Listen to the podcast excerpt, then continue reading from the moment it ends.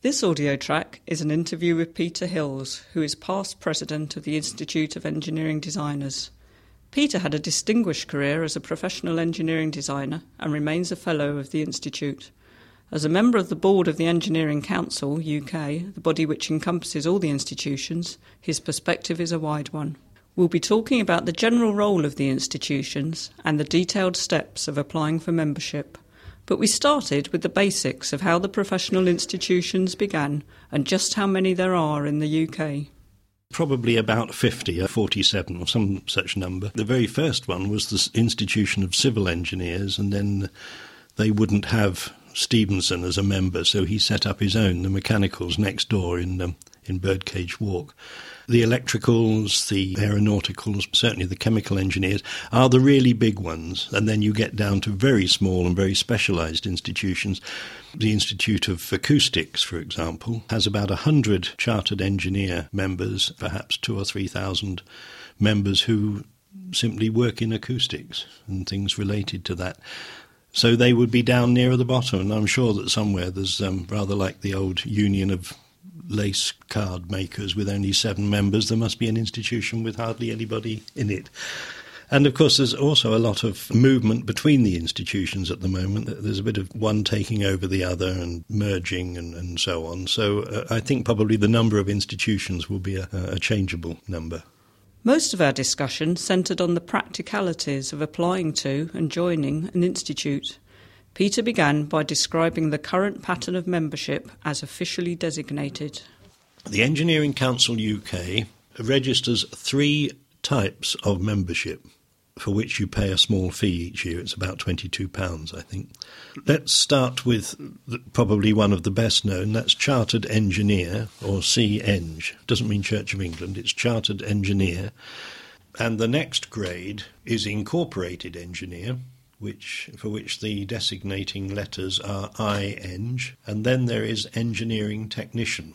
Historically, there have been levels associated with these things C-Eng at the top, I-Eng next, and then engineering technician. The Engineering Council UK, however, is adamant that these states are different, but one is not necessarily better than the other.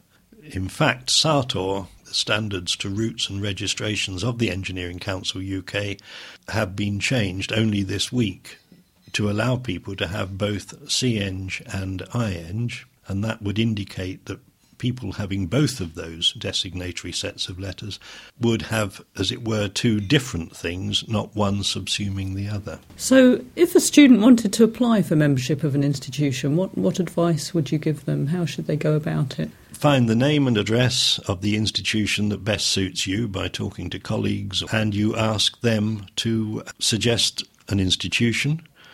The institution that you write to will then send you a membership pack, and uh, the membership pack uh, for the Institution of Engineering Designers contains an introduction to the Institution of Engineering Designers, a list of the benefits of membership, a statement of what your fees might be, various notes about training requirements and the sorts of referees you, you will need to help you fill in the application form, which will also be in the membership pack.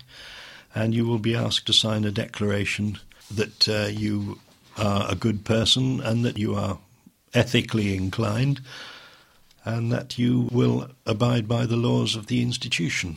You typically start as a student member and there are various grades of membership in each institution that rise up through graduate member, once you've graduated, through to member and then fellow. And fellow is usually associated with um, somebody old and feeble, but um, sometimes old and still quite capable. It's certainly the highest rank of membership of the institutions. Through that institution, if you wish to obtain chartered engineering status or incorporated engineering status or engineering technician status, uh, you would apply through them, through the institution, to the Engineering Council UK for registration. And you pay your fee for registration to the institution of which you are a member. But your registration is held by the Engineering Council UK, which has an arrangement with the Privy Council to take on that duty.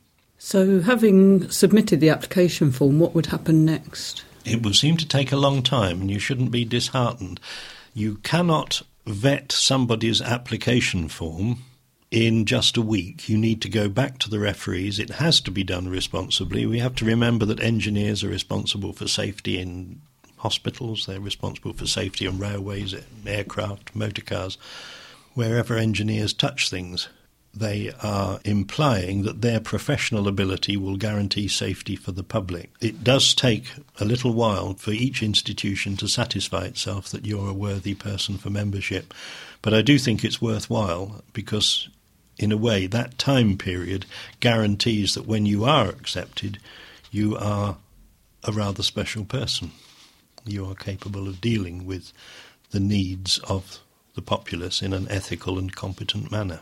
What sort of skills and experience would the institutions be looking for? Some educational level, which will be specified depending upon the level of at which you are applying for membership of the institution, and there will be um, a requirement for experience to enable you to have full membership which is uh, usually referred to as corporate membership. And corporate members can vote on institutional matters, but if you're a student member or a graduate member, it implies that you've satisfied or are satisfying some educational requirements of the institution. If you then gain the necessary experience, which might be in practice or in management of that area of technology, then you will satisfy the requirements for, say, a full member of the institution. And if you were a full member, you would get the CEng or IEng. You can status. then apply for CEng or, or IEng, yes. And would an interview be involved in this process? This would vary from institution to institution, but the standards laid down by the Engineering Council UK will mean that you will have to present some proof, say a folio of work or or whatever, to show that you are a competent person and can do what you claim you can do. Could you tell us something about what the interview might be like, what the format might be? Well, the formats are laid down, so you can ask to see a format. Well, if not a format, you can ask to see what is going to be required of you. The, the format, of course, may vary um, from one um, institution to another. This is all quite transparent, and essentially it is um, a routine for enabling you, the applicant, to communicate with the people who are of the institution already and to make sure that they understand that you are a sound and competent person. Tell us something about what you see as the benefits of membership.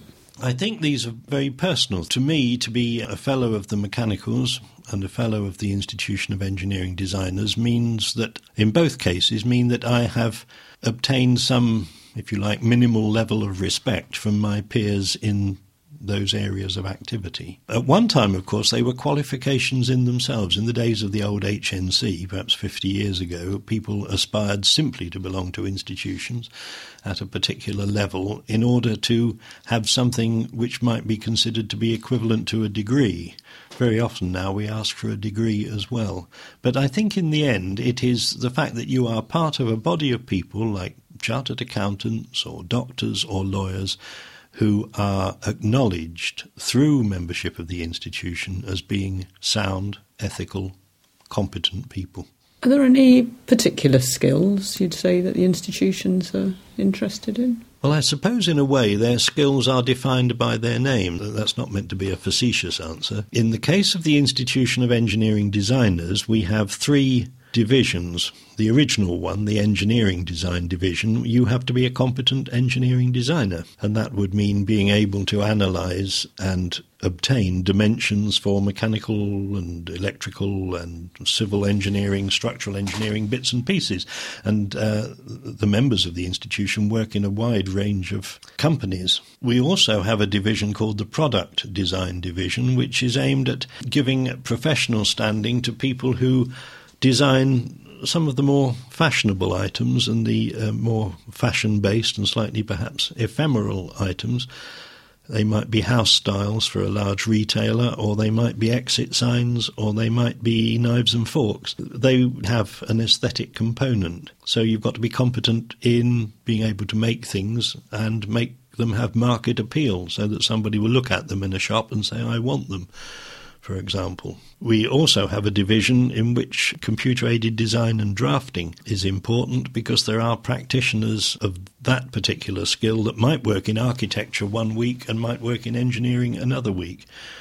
These three divisions in our institution are mirrored in other institutions. The mechanicals, for example, have an automobile division and they also have a railway division. So you would in order to be part of an institution, you need to be competent in the areas which it itself has an interest in. Given the huge number of engineering institutions, what's the best way for a student to find the one that suits them? I suppose the best way would be to write to uh, or get in touch with through the internet or whatever the Engineering Council UK and say, please tell me what the names are of all the institutions that there are and um, how I can get in touch with them. If you get in touch with the chief executive of an institution, or sometimes called the secretary with a capital S of the institution, ask is there somebody in my area I could talk to about your institution? And the typical Open University student would probably have uh, more than average work experience, right. but possibly rather different qualifications to other students. Do you have any particular advice for that type of student? Well, my own experience has been that if you think it's all impossible because you've got the wrong qualifications, if you keep leaning on the door, sooner or later it opens. And so I don't think students should be put off by having unusual qualifications, but they may need to add to them uh, and in fact, throughout professional life, you may need to go on adding particular skills to what you already know. There's recently been a change in the status of the MEng, which now has to include some postgraduate study. Do you think that's likely to affect the approach of the institutions? I don't think in itself it will. I think it's much more a symptom that MEng is going to be seen as the degree for chartered engineer and that there will be IEng degrees.